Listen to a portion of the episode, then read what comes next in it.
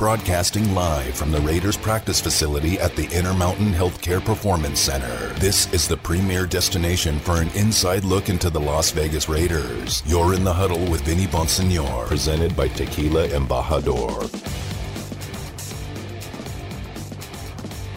We're going directly to uh, the Raiders guest line and welcome in my good friend, my colleague from the Las Vegas Review Journal. Uh, you could read his stuff uh, over at uh, thereviewjournal.com or Vegas Nation, uh, the app, vegasnation.com on the computer. Of course, we're talking about Sam Gordon, and you can follow him at by Sam Gordon. Sam, how are you doing, my friend? Vinny, good man. How are you? I'm doing good. I'm doing good. Trying to uh, wrap my head around everything that happened this past weekend, all the sights and sounds of the draft here in Las Vegas, and then obviously what the Raiders did and how that compares to the rest of the NFL. From your vantage point, Sam Gordon, what uh, what were your initial thoughts on, on what the Raiders did this weekend in the draft? Yeah, Vinny, I think I think you know, context, right? It's not. We know that they traded their first two picks for for Davante Adams, and that they weren't necessarily going to have um, the same splashy superstar draft class that some of the other um, teams around the NFL, you know, had, and that was understood going in. And, and that said, um, I, I still come away um, thinking that the Raiders have a plan. Right? When I take a look at what they did in the draft, it was very, very clear. A, they had a plan, best player available and B, they, there was, I mean, there was two offensive linemen, two defensive tackles, two running backs. So those are all positions. Obviously, your offensive line, uh, a clear area of need. That you had some overlap there, and best player available, uh, and, and then positional need. And then you know you're building out some flexibility and some depth. You take a look at the roster situation. Um, only Brandon Bolden uh, under contract at running back uh, for next year, and he's more of a you know traditionally been more of a special teamer. So now you bring in a couple running backs uh, particularly with Zamir White. Maybe you get a, a running back of the future from that defensive tackle spot. Uh, not a lot of defensive tackle depth under contract next year, so now you get a couple young guys to work with, and then of course a couple offensive linemen to come in um, and compete and, and figure out a way to to to, to develop the best five man unit throughout the summer, uh, spring and summer, and then training camp. So. Um, coming away with it, it, it seems like the, the Raiders, the new regime, had a, a plan and a plan that they were able to execute. You address a couple needs you address depth and, and you get to you get to to evaluate some of these guys long term. Um, so overall, I, I respect what they did. I thought they got good value. I, I think they got players that can contribute right away. And even if they can't, that's not a bad thing because we knew based on the tenor of the offseason that it was more about free agency for the Raiders than the draft. Now you fill in kind of your periphery with the draft and you go from there. So I thought it was a very solid job overall. And you have to, uh, when you're assessing the draft, you have to, of course, um, factor in what they did in free agency, and they had a strong free agency period. So good offseason so far for the Raiders. Sam, you uh, mentioned multiple multiple times having a plan and sticking to that plan. Uh, I had asked Josh McDaniels about that, the, the Raiders head coach, on Saturday uh, about the discipline that it sometimes takes to stay true to the plan of drafting the highest player on the board at your turn of the draft, even though sometimes a position group might be screaming for help, you know. And you know he it was a it was a great answer that he had, a very eloquent answer, um, which to sum up and to uh, surmise, basically, he said, "Why have a damn plan and work as hard as you did to put the plan in place, and then not follow the plan?" Uh, so it makes all the sense in the world. That I do think it takes discipline uh, to do that, but um, you know, from where you were sitting, like you said, it felt like there was a plan, and it felt like they stayed true to it. Yeah, and, and this doesn't I mean, yeah, you you want your rookies to come in and impact winning right away and from day one. And I think, of course, with some of those guys, there's definitely going to be some expectation or at least an opportunity to compete for real playing time as a rookie. But this team, for the most part, I think with what they were able to do in free agency, the number of starters they were able to bring in, bringing in a, a Pro Bowl slash superstar kind of player on each side of the ball, on top of what was already, let's not forget, a ten and seven football team. So I think from from from it seemed like okay, look, beef up the offense and defense as much as you can in free agency, add some some real talent to build on the ten and seven season, and now the draft is where you can focus on the future a little bit and, and developing guys two three years um, down the road. So so with that said, I was I, I thought it, it made sense. Just the positions uh, that of, of players they took made sense. I think I don't think running back you know would be the first thing coming to mind on the outset, but again when you look and see the contract situation you know, knowing they declined Josh Jacobs' fifth year option, um, with Kenyan Drake's contract expiring, going and get, getting running backs makes sense. Going to get offensive linemen makes sense. Addressing your depth at defensive tackle, not only for this season where we expect Patrick Graham to utilize multiple looks uh, in his defense, that, could mean multiple fronts, different kinds of defensive linemen. Makes sense why you're going to go out and get some versatility uh, at, at defensive tackle and different kind of players. So, um, all in all, I, again, it, we'll see how this plan works out. We'll see if, if the results uh, equate what what we think they will right now, what the Raiders certainly think they will. But I, I, I definitely respect that there's it, there does seem to be a game plan in place with the way they attack free agency and trades.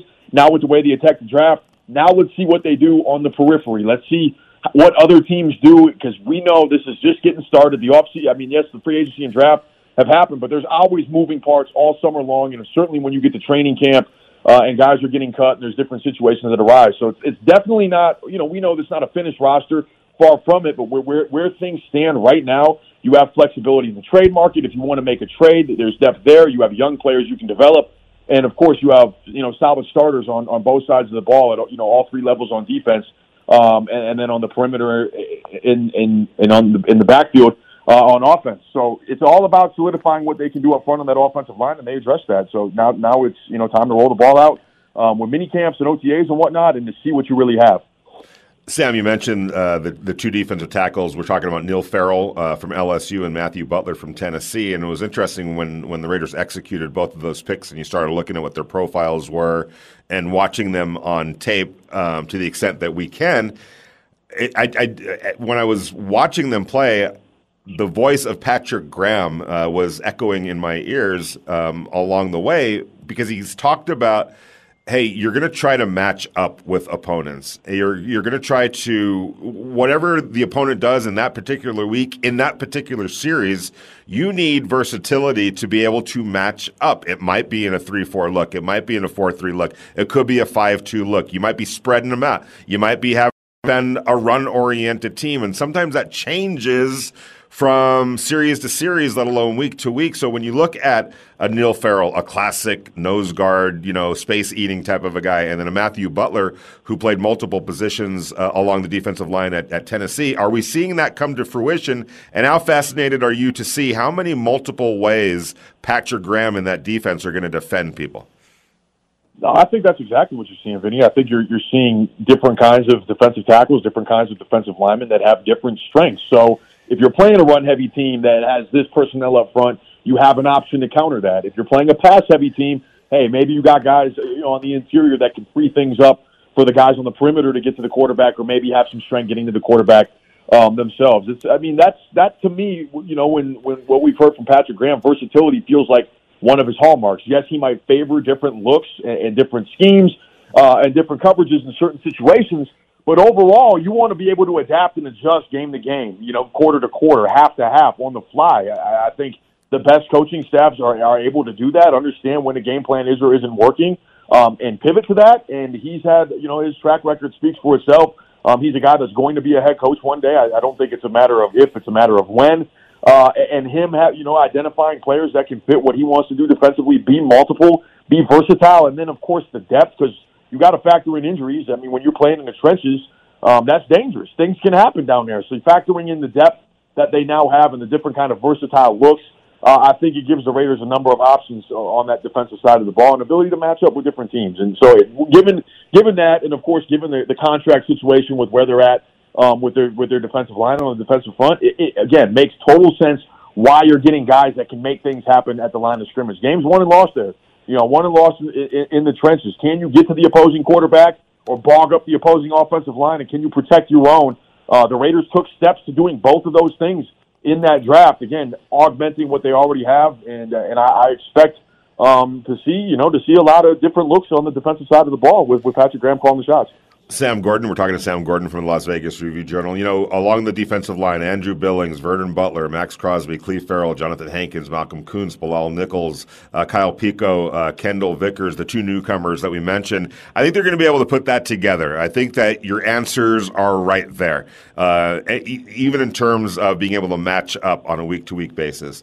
We go behind the defensive line, and we're talking about the linebackers specifically Where are you uh, with the linebackers? We'll just mention them: Jayon Brown, Divine Deablo, Kyle Fackrell, uh, Chandler Jones, Micah Kiser, Justin March, and Denzel Perryman. How okay do you feel? How comfortable do you feel right now about where the Raiders are at linebacker?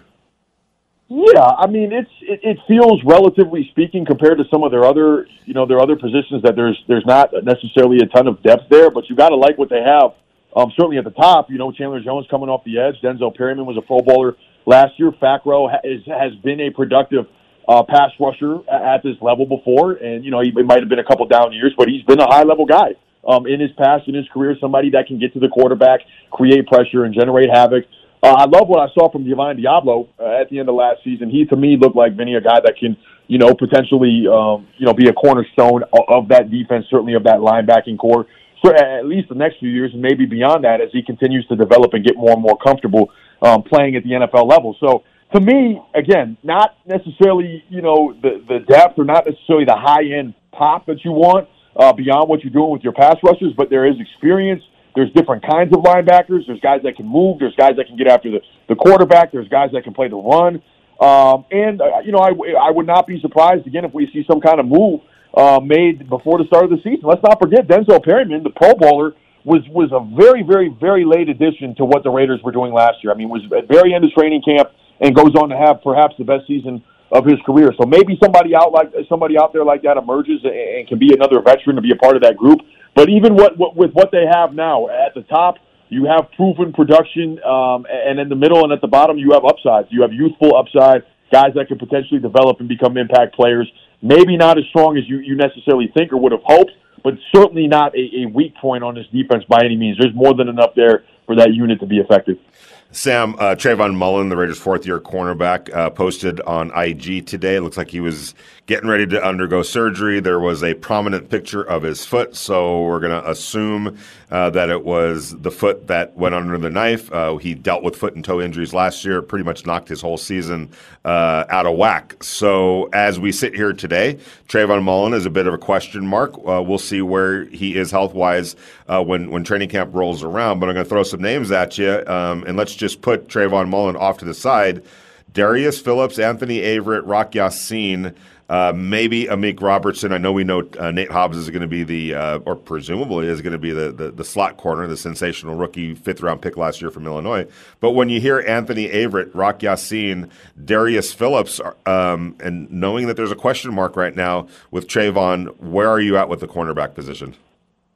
Yeah, to me, Vinny, that seems like a spot where where you could use another veteran. You could use a little bit of help. Um, Rock Ya-Sin, presumably um, a starter. Uh, he's solid in Indy, so I'm not. I don't necessarily have any concerns there. Anthony Averett also started 14 games last year for Baltimore, but let's not forget this was you know one of the leakier Baltimore defenses, a Baltimore defense by the end of the year that really struggled um, to stop anybody. It wasn't necessarily a classic Baltimore defense, so this is of course a big year for him, a big opportunity um, to get back into the mix. To me, uh, you know, Vinny, this was a position, right, where, and we, we had talked about it last week um, on our First and 10 podcast, VegasNation.com, uh, where, where cornerback was an area where maybe you take a flyer on somebody in the fifth, sixth round, right? Maybe you bring somebody in just to kind of see what you have, you know, again, create a little bit of depth and create some, potentially some competition uh, for Trayvon Mullen um, and, and for Rock Ya-Sin, and just in general, right? Just uh, somebody to, to maybe develop long term in case somebody leaves in free agency, in case somebody – has a great year and you can't retain them because of the you know the price point or whatnot, and, and just for injuries as well.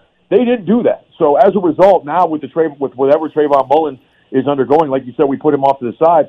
This to me is probably the biggest question mark with, with the Raiders defense. Um, Casey Hayward last year was so so so solid um, in one of those cornerback spots. You know, borderline kind of Pro Bowl level uh, in terms of his production. One of the better players, graded out one of the better players uh, according to PFF, top twenty or so, um, top twenty percent, anyways um, with the way he played, with the way he played, and he was a veteran presence. Not having him, I think you're going to feel that if Trayvon Mullen um, can't go or is 100%. I think there's a lot, uh, you know, there's some upside with this group. There is some experience, but there's also a lot of a, a lot to prove from I think this group as a whole. So whereas things stand, you know, you got some experience, you have some veterans, you have you know you have guys that have started, but you don't necessarily know who your high end corner is or you know who your number one corner is or number two, whatever, however you want to term it. If we're putting Trayvon Mullen off to the side. I think there's going to be a lot of competition um, this summer and in training camp, uh, provided, um, you know, even if he does get healthy, and, and, and we'll see where things stand. But that, to me, feels like a position in areas, especially after this this surgery, whatever the procedure is, where you can go out and canvas the market for for a potential veteran. Again, Casey Hayward was in the same vein, you know, similar to Denzel Perryman, kind of a late addition to the group, and ends up having an awesome year and, and went down and got paid paid in Atlanta. Good for him. Maybe somebody like that emerges that can be, you know, the elder statesman of a group that's suddenly there's some, you know, a few question marks about as we sit here on May, you know, May third or May fourth. Sam, I look all the way across the country, 3,000 or so miles away, to New York, New Jersey specifically. Yeah. And there's a team by the name of the New York Giants, and they have a player by the name of James Bradberry, plays cornerback, He's due to make about $13 million next year. The Giants, as we stand right now, today, have an effective cap space of negative $7.2 million. They can't sign their rookie class right now until they get rid of some money. James Barrett, Bradberry uh, is a player that a lot of people have talked about. Um, that could be a cap casualty or someone that the Giants might look to trade. Given the news of today and the state of the Raiders' cornerback position as a result, if you're the Raiders, are you knocking on the door uh, to the Giants, or maybe are you waiting back to see what the Giants ultimately do, uh, do? Because they're going to have to probably get rid of him one way or another. Do you sit back and take it a, a chance and maybe you know circle back to him on the market, or you know are you interested in maybe uh, expediting that and maybe go trade for him? Yeah, I mean, I you know I think if if there's any way. Um, I would wait. I would pump the brakes for a second and just kind of see where things go. Because if you trade him, you know, provided, I mean, if I'm if I'm James Bradberry, right, I'm going to try and get as much money as I can. I'm not necessarily in a rush to restructure any contract that gets traded. But if there's a, you know, some kind of if he's cut or whatever, and you wait and he's a free agent, then I'm definitely picking up the phone and calling him. Look, he's like you said, due to make 13 million. Um, but he's still playing at a really high level. Many four interceptions last year. Still only 28 years old, six one so the size to match up with some of those bigger receivers. Uh, and and if you bring him in here, I think right away he becomes you know a, a starter. Uh, certainly, um, again, he was the number one cornerback for the Giants last year, and that was a pretty good defense, uh, even though the offense struggled. So him coming in, uh, if there's a way the Raiders can bring him in, if it does end up being a trade, then so be it. I, I think that's better than um, I would I would certainly kick the tires on that and figure out the contract situation um, as opposed as opposed to just kind of letting him get traded somewhere else. So I think they should be in tune with what, what with what the Giants are going to do one way or the other. But if I'm them, I would prefer to wait back. If he gets released, he gets released. See what you can do. See if you can figure something out, um, and then potentially try and bring him in uh, opposite Rock Ya-Sin with where things stand right now with Trayvon Mullen. He's a good player. He's a very good player, 28 years old, and he provides exactly what I just talked about: a veteran and somebody that knows the defense, knows the scheme, and can help some of those younger players adjust uh, to to what's going to be you know their third defensive coordinator uh, in as many years. So I think overall he's a good fit. I think just being patient right now is the way to go because it feels like this is heading for a release. I don't know who wants to necessarily trade for that contract. Uh, if you don't have to, I'm sure there will be a number of suitors, but the, you, you would have to think that the familiarity um, with the defensive coordinator here would have to help and give the Raiders a leg. You count on that, you make your move and go from there. No doubt about it. All right, last question for you, Sam Gordon, the offensive line.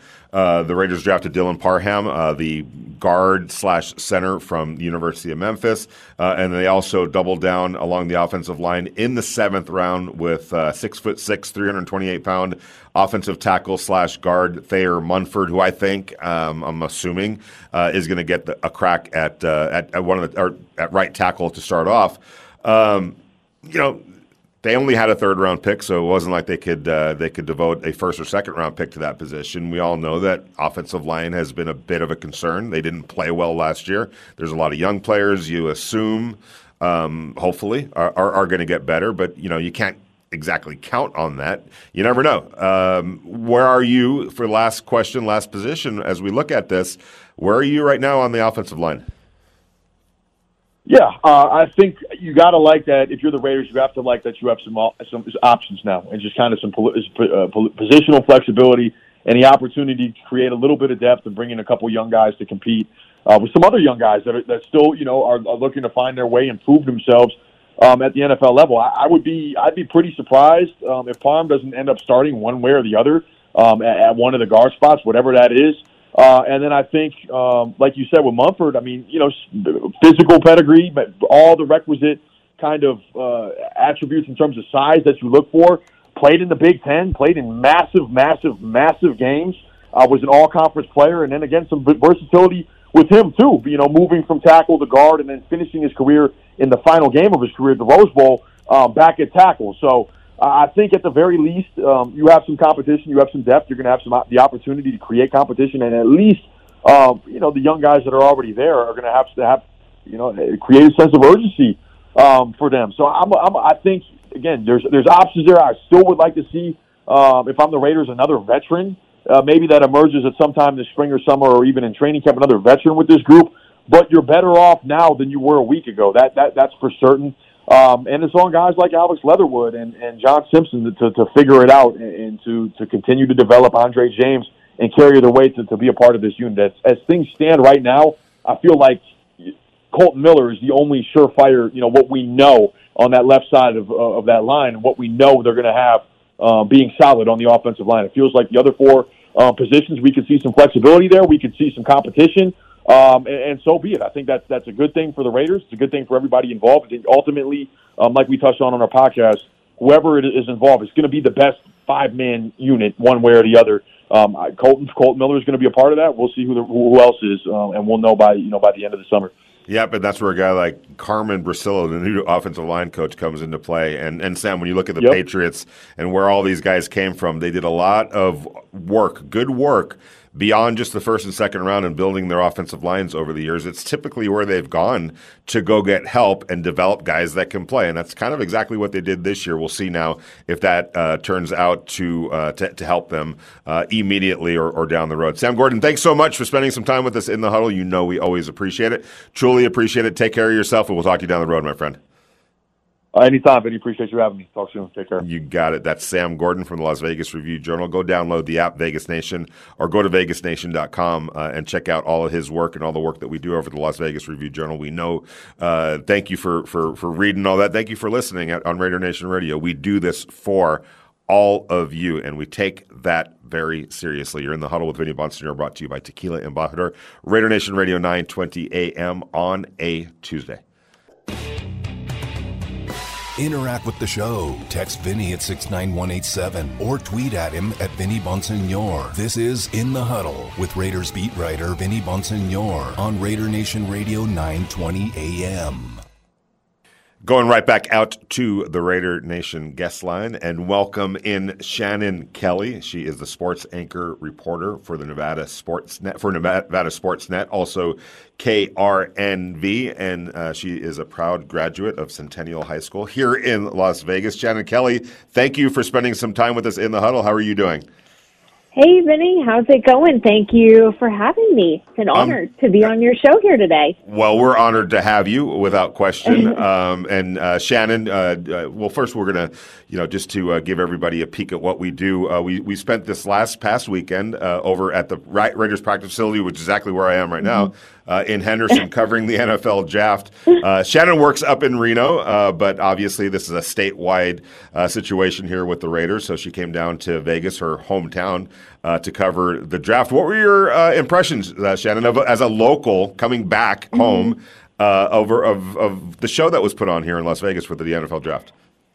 Man, it was quite the show. I really didn't know what to expect. I think, you know, the last couple of months, seeing there was the Pro Bowl and then the NHL All Star game, you know, you kind of got a taste of, all right, there's some big events happening the last couple of months, but then this was just unlike anything really that I have ever seen. I mean, to think there was a stage set up on the Bellagio fountains. I mean, growing up, I never thought I would walk across the Bellagio fountains at all in my lifetime. I mean, that was just they, the NFL, uh, the Raiders, everyone did just such a, a remarkable job really putting this whole event on. I think, you know, the turnout maybe I've heard it wasn't as many people as they maybe had anticipated or what was in Nashville back in 2019, but it seemed like there were just so many people walking the streets day in and day out really these last couple of days. I mean, there always is in Vegas, obviously with all the tourism, but um, just such an event. I I didn't know what to expect, but it definitely exceeded my expectations to say the least. Well, you're you're a great person to talk to about this because as a local, somebody that grew up uh, here in this area, and for so long, Las Vegas was just something or, or a city and a market that professional sports just mm-hmm. wasn't interested in, in, in, being here. They weren't interested. We all know why.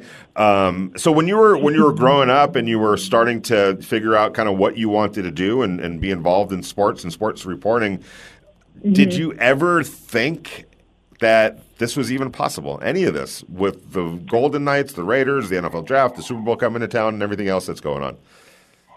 Really never in a million years. I mean, growing up, I mean, it was okay, let's go to a Running Rebels basketball game, or let's go to a Las Vegas Wranglers hockey game, or go over to Cashman Center and watch the 51s play because that's just all there was. And I think for so long, you know, being being there for pretty much my entire life until I had moved up to Reno eight years ago, it's just it's hard to think I never would have fathomed that that was something that could have happened. And now this is this is the sports capital, sports and entertainment capital of the world, but the fastest growing sports market in the United States, without a doubt. I mean, I never would have thought that, you know, when the Golden Knights had came to town back in 2016 for their first season, that this is what it would turn into now, and it would lead to so much more. And and it's so great to see how it wasn't just a one hit wonder that the Knights weren't going to be the only team in town because then you had Las Vegas Aces, now you have the Raiders. Okay, there's hints now of possibly Major League Baseball or an NBA team coming to town, and that's really just not even the end of it. So there's just so much more now that's happening, and how much more it's expanding. And I think it's really just putting the whole state of Nevada just a footprint of what what sports can be, and that they can compete with all these other cities that are in these big places, Chicago, Seattle, New York, that have and had multiple sports teams for so long now um, but it's something I never would have thought growing up there that this would even be possible. I would have never dreamed that, you know, I would be doing what I love now in a different part of the state and to be able to come back so often to Las Vegas. I'm so fortunate that my work sends me down there uh, to cover, you know, cover things all the time, whether it's a Nevada UNLV football game, you know, we're uh, Northern Nevada home of the Raiders. So coming down to cover the Raiders games and, and covering this draft. We're talking to uh, Shannon Kelly. You can follow her at Shannon Kelly underscore TV. Uh, she's with Nevada. She's a sports anchor and reporter for Nevada Sports Net and KRNV. Uh, Shannon, what's the um, what uh, the Raiders' presence up there uh, in the northern part of the state? We're down here in Las Vegas. You guys are mm-hmm. up there uh, in Reno. State capital is right nearby. Um, mm-hmm. What's what's the what's the atmosphere for, for the Raiders in in that part of the state? I think it's only grown. I think the more and more I see things over ta- like throughout town while I'm driving around, you see, you know, you see the Raiders license plates more and more. I think you even see more of those than the Golden Knights plates, to be honest, up here. And I think a lot of that just has to do with so many people from the Bay Area who are moving now to Reno because it is only a four hour drive from here. So so many of those fans. So there's such a there's such a unique twist and a unique mix of fans. I think you're seeing more and more of Raiders fans here, and oh, as long as well with the 49ers fans as well. There's that balance, but I think really just fans embracing that. Okay, this is our whole state as a whole, and because you know Reno isn't as big as Las Vegas, obviously, but um, there are so many more Raiders fans, I think, than I would have imagined a couple years ago, you know, when the team had kind of planted its roots um, down in Vegas. So it, it's continuing to grow. And I think even the same goes for the Knights, though. There's still a mix here between Knights fans and Sharks fans because not far from San Jose, just a couple hours over there, too. So it's a good mix and a good balance, but it is weird. I feel like you're almost kind of in the middle here between it all, between no the Raiders' old home and then their new home now. Yeah, no question about that. Um, all right, we're wrapping up the draft. Uh, University of Nevada obviously is is you know so huge uh, where you guys are, are in Reno. Carson Strong. Um, I, mm-hmm. I, guess I'm surprised that he didn't get drafted. Uh, I'm sure there's surprise up there in Reno and you know within the program. Have we figured out why that happened? Well, I think it just comes down to hey, you know, he said we had the chance to talk with him actually right after he was drafted. My coworker Kirsten Moran was there with his family, um, was with his family at his house, and you know, I think it's tough to say that you know his medicals with his knee injuries. Maybe the NFL scouts saw things differently, and his medical evaluations. You know, it's tough to say what we saw versus you know what they saw, and they're seeing it in a different perspective than we are as the media covering him. But you see what he can do and his deep ball and his deep threats that you saw to Romeo Doubs and Cole Turner and to his other guys the last couple of years.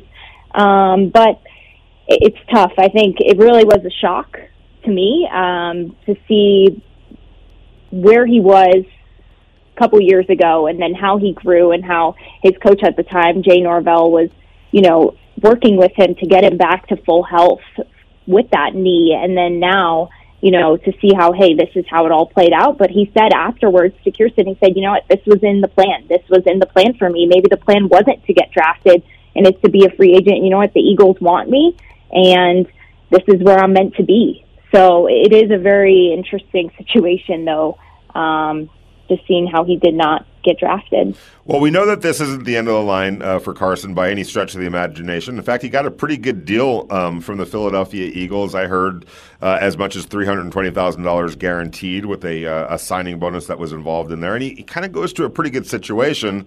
Uh, because we're not sure as we sit here today on May 3rd, 2022, whether or not Jalen Hurts is truly the long term quarterback there. So, at the very least, he goes into a situation mm-hmm. where there might be an opportunity, whether it's now or, or a little bit down the road. So, uh, your thoughts on, on, on where Carson ended up?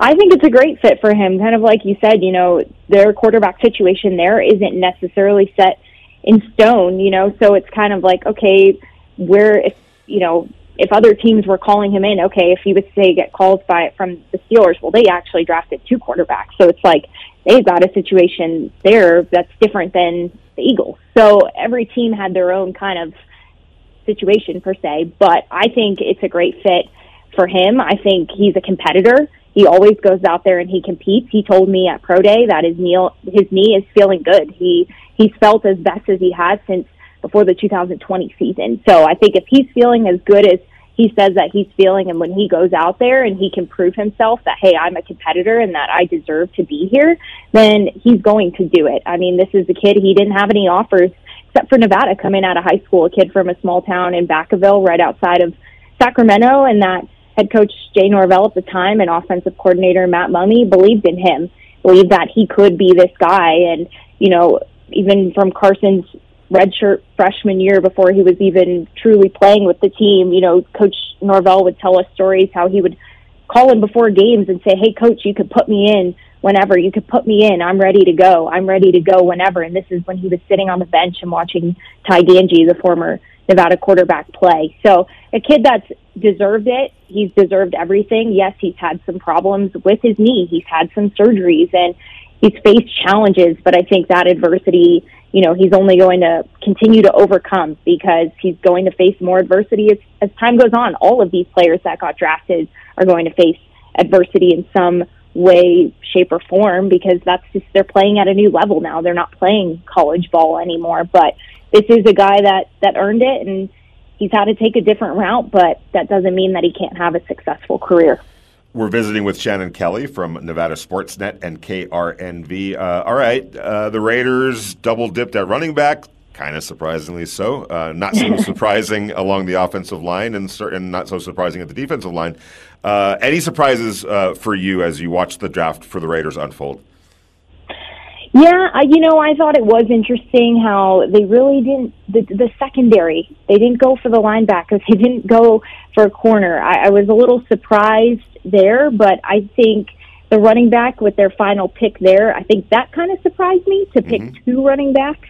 That was a little shocking taking Brittain Brown there at the end um, with their final pick in the seventh round. That was a little surprising as well. Um, but it's hard now because you have this new coaching staff and you're trying to put together all of these pieces and think, okay, what can we do now? I think afterwards, you know, Josh McDaniels kind of said it best that you you meet all of these guys.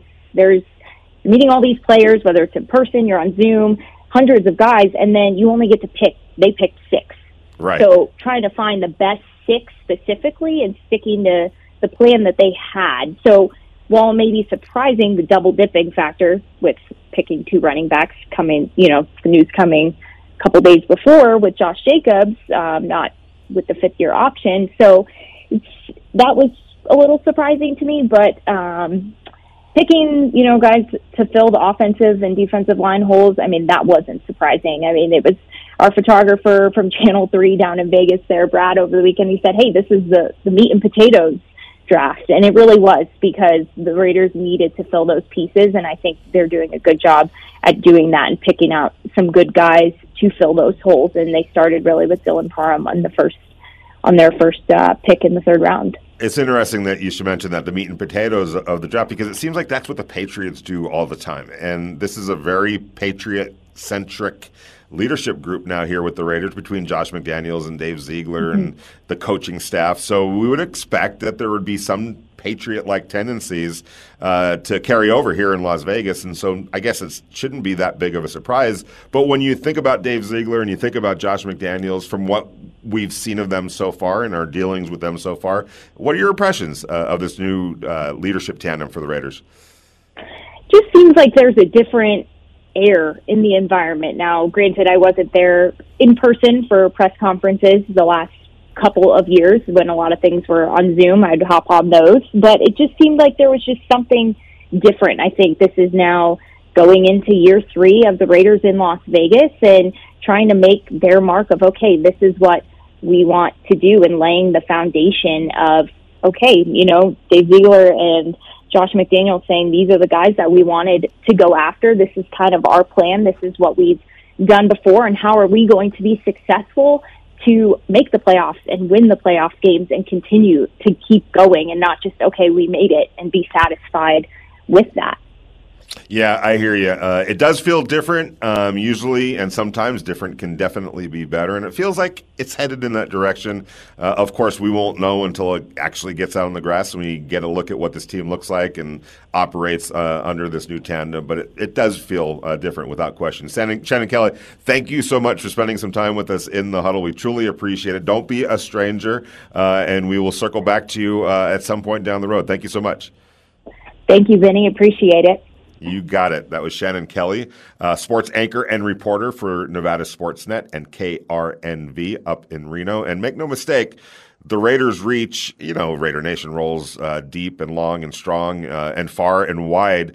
Uh, but I know that there's a, um, a, an objective with the Raiders to not just be a Las Vegas team. Uh, you think about the help that the Raiders got and the cooperation that they got and the teamwork that they got, and that was statewide. Uh, and I know how the Raiders roll, and um, they know, uh, you know, uh, who was on their side or, or pushing in the right direction. And a lot of that was upstate in Reno in the state capital. And I know that there is an objective and an intent to make sure that this is a statewide deal and not just a Las Vegas deal. You're in the huddle with Vinny Bonsignore, brought to you by Tequila Embajador Raider Nation Radio, 9:20 a.m. on a Tuesday. You're listening to Raider Nation Radio, 9:20 a.m. Now back to your host, Vinny Bonsignore. What's good? What's good, Raider Nation? Welcome back to Raider Nation Radio, 9:20 a.m. on a Tuesday. Our thanks again to Shannon Kelly. Hey, by the way, uh, today is May 3rd. That means it's the first Tuesday of the month, which means Embajador Tequila's uh, monthly charity poker tournament is happening uh, in minutes away from happening over at the South Point Hotel in the main poker room. Buy-in is sixty dollars. Then you can rebuy as much as you want till the end of the first break. Uh, all sorts of prizes, and the money goes uh, directly to um, um, some great charities uh, that uh, that the in, in, including uh, uh, Chefs for Kids, which I know does a great job feeding children in need.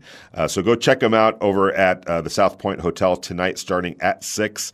It's the monthly charity poker tournament in, by Embajador Tequila. There'll be great drinks, there'll be great food, all of those good things. We're talking about the Raiders. We're talking about needs. We're talking about worries and concerns. Um, you know, this roster by no means is a finished product. It's a living, breathing uh, document that uh, evolves uh, from minute to minute, day to day, uh, and it will continue to do so. And today, obviously, uh, Mullen announcing on uh, Instagram that he was uh, about ready to undergo surgery.